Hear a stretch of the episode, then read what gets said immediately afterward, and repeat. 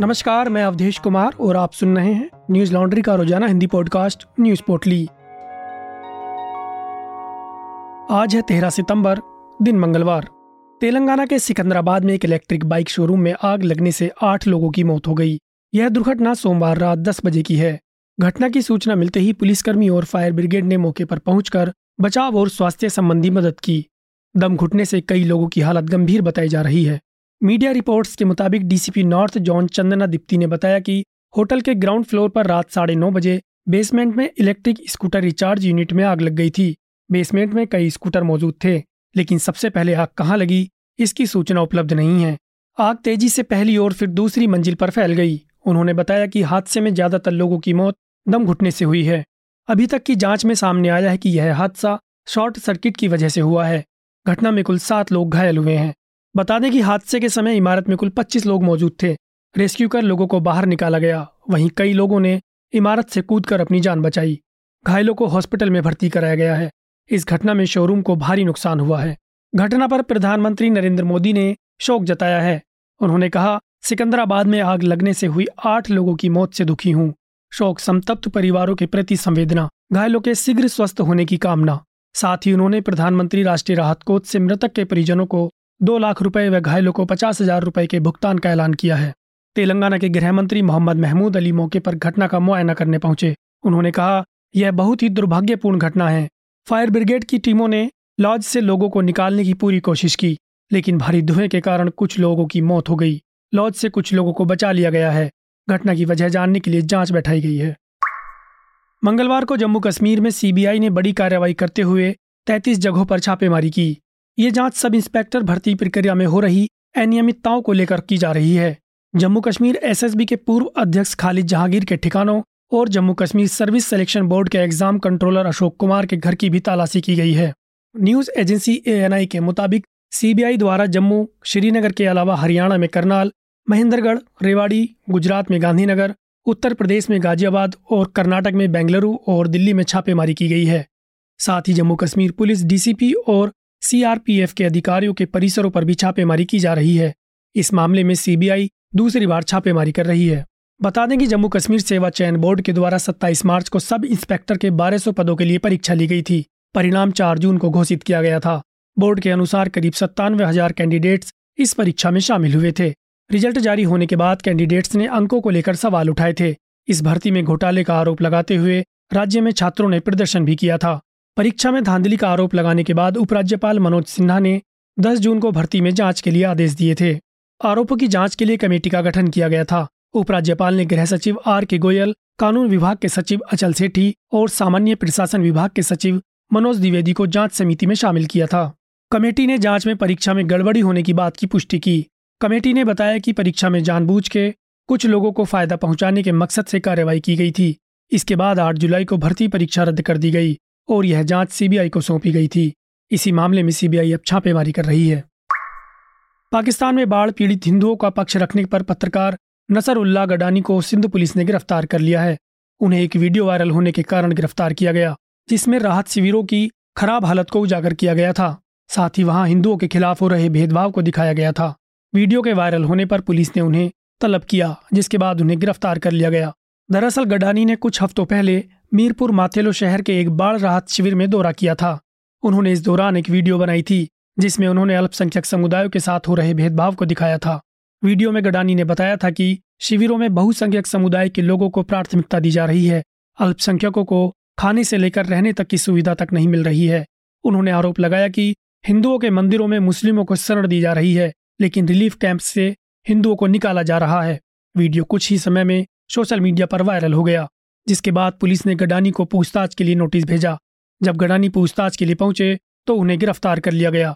सरकार द्वारा viral video को सोशल मीडिया से हटा दिया गया है। बता दें कि पाकिस्तान पिछले कई हफ्तों से बाढ़ का सामना कर रहा है। मौसम विभाग के अनुसार, आने वाले हफ्तों में भारी बारिश होने की संभावना है। ऐसे में फ़िलहाल हालात बेहतर होने की उम्मीद नहीं है। पाकिस्तान में पिछले दो महीनों से बारिश हो रही है, जिस कारण एक तिहाई देश पानी में डूब गया है। बाढ़ से अब तक करीब तेरह सौ लोगों की मौत हो चुकी है और छह हज़ार से ज़्यादा घायल हैं और करीब तीन दशमलव पाँच करोड़ लोग बेघर हो चुके हैं। सिंध बाढ़ से सबसे ज़्यादा प्रभावित इलाकों में से एक है। सरकार के मुताबिक अभी तक देश को 10 अरब डॉलर का नुकसान हुआ है। आईएमएफ ने पाकिस्तान को मदद के लिए डेढ़ अरब डॉलर का कर्ज देने की बात की है। मंगलवार को कोलकाता में ममता बनर्जी सरकार के खिलाफ बीजेपी ने मार्च निकाला। इस रैली को सचिवालय चलो मार्च नाम दिया गया। पुलिस ने प्रदर्शनकारियों को रास्ते में ही रोक दिया। प्रदर्शन के हिंसक रूप को देखते हुए पुलिस ने भाजपा नेता शुभेंदु अधिकारी, लॉकेट चटर्जी समेत कई भाजपा नेताओं और कार्यकर्ताओं को हिरासत में लिया। इस दौरान कोलकाता में पुलिस और प्रदर्शनकारियों के बीच विवाद बढ़ गया और प्रदर्शक ने हिंसक रूप ले लिया। लाल बाज़ार इलाके में विरोध प्रदर्शन के दौरान गाड़ियाँ जला दी गईं, जिसके बाद हालात काबू करने के लिए पुलिस ने भीड़ पर आँसू गैस के गोले, वाटर कैनन और लाठीचार्ज का इस्तेमाल किया। दरअसल सचिवालय को तीनों ओर से घेरने के लिए पहले से प्लानिंग की गई थी। हावड़ा रेलवे स्टेशन से सुकांतो मजूमदार सांतरागांची से शुभेंदु अधिकारी और स्कॉट से दिलीप घोष मोर्चा संभालने वाले थे, पर पुलिस ने पहले ही प्रदर्शन को रोक दिया। बंगाल सरकार ने प्रदर्शन रोकने के लिए स्पेशल फोर्स का इस्तेमाल किया। लोगों की निगरानी रखने के लिए ड्रोन का इस्तेमाल किया जा रहा है। प्रदर्शन में बीजेपी के कई बड़े नेताओं को गिरफ़्तार किया गया है। हिरासत में लिए जाने से पहले शुभेंदु अधिकारी ने ममता बनर्जी पर हमला बोला और कहा कि वह अब लोगों का समर्थन खो चुकी हैं। और उन्होंने बंगाल को नॉर्थ कोरिया बना दिया है। उन्होंने कहा, पुलिस ममता बनर्जी की कठपुतली बनकर कार्रवाई कर रही है। इसका खामियाजा उसे भुगतना होगा, क्योंकि बंगाल में भाजपा आ रही है। दिलीप घोष ने भी बंगाल पुलिस पर तृणमूल कार्यकर्ताओं की तरह काम करने का आरोप लगाया है।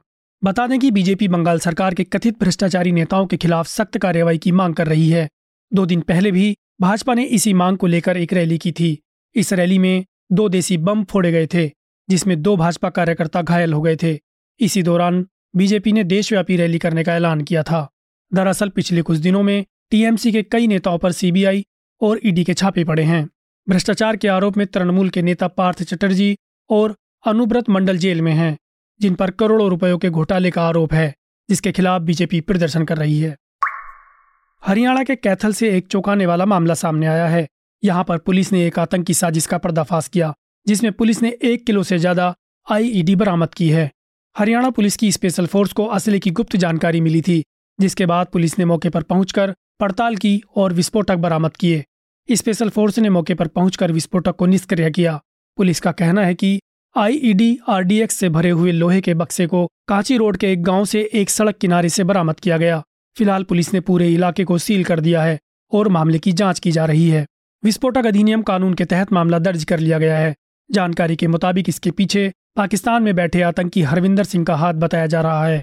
हरविंदर ने आईएसआई के इशारे पर अपने एक्टिव सेल के माध्यम से टाइमर और बैटरी लगा आरडीएक्स कैथल पहुँचाने का इंतज़ाम किया था। कुछ दिन पहले ही एसटीएफ ने हरियाणा के कुरुक्षेत्र ज़िले के शाहबाद के पास एक जगह से करीब एक दशमलव तीन किलो आरडीएक्स से भरी हुई एक आईईडी बरामद की थी। ऐसी कई घटनाएँ पहले भी सामने आई थीं, जिसमें पुलिस ने कुछ लोगों को गिरफ़्तार किया था। मामले की जाँच जारी है। न्यूज़ नेशन के एक पत्रकार का वीडियो वायरल हो रहा है, जिसमें उन्होंने चैनल पर कई गंभीर आरोप लगाए हैं। उन्होंने न्यूज़ नेशन से इस्तीफा दे दिया है। वे लिखते हैं कि समाचार चैनल न्यूज़ नेशन के पास पत्रकारों के लिए स्थायी निर्देश हैं कि वे भाजपा सरकारों, प्रधानमंत्री नरेंद्र मोदी, उत्तर प्रदेश के मुख्यमंत्री योगी आदित्यनाथ या किसी अन्य भाजपा नेता के किसी भी तरह के आलोचनात्मक शब्दों का प्रयोग न करें। उनका दावा है कि न्यूज़ नेशन को यूपी सरकार से सालाना सत्रह अठारह करोड़ रुपए का राजस्व मिलता है। यही कारण है कि न्यूज़ नेशन के साथ साथ इसका क्षेत्रीय चैनल न्यूज़ स्टेट उनके खिलाफ कुछ नहीं कह सकता। वह बताते हैं कि यदि आप ऐसा करते हैं तो हमें एक मेल आएगा, या हमारी नौकरियाँ खतरे में पड़ जाएँगी। आप जानते हैं कि न्यूज़ लॉन्ड्री इसीलिए किसी से विज्ञापन नहीं लेता है, ताकि किसी दबाव में काम न करना पड़े। न्यूज़ लॉन्ड्री सौ प्रतिशत विज्ञापन मुक्त मीडिया प्लेटफॉर्म है, जिसका मतलब है कि हम किसी भी सरकार या कॉरपोरेट से कोई विज्ञापन नहीं लेते, इसलिए हम जनहित की खबरों को प्रमुखता से कर पाते हैं। न्यूज़ लॉन्ड्री को सपोर्ट करें ताकि हम आप तक जनहित की खबरें ला सकें। हमें सपोर्ट करने के लिए सब्सक्राइब कीजिए और गर्व से कहिए, मेरे खर्च पर आज़ाद हैं खबरें। आज की न्यूज़ पोर्टली में बस इतना ही। कल फिर लौटेंगे कुछ अन्य खबरों के साथ। नमस्कार।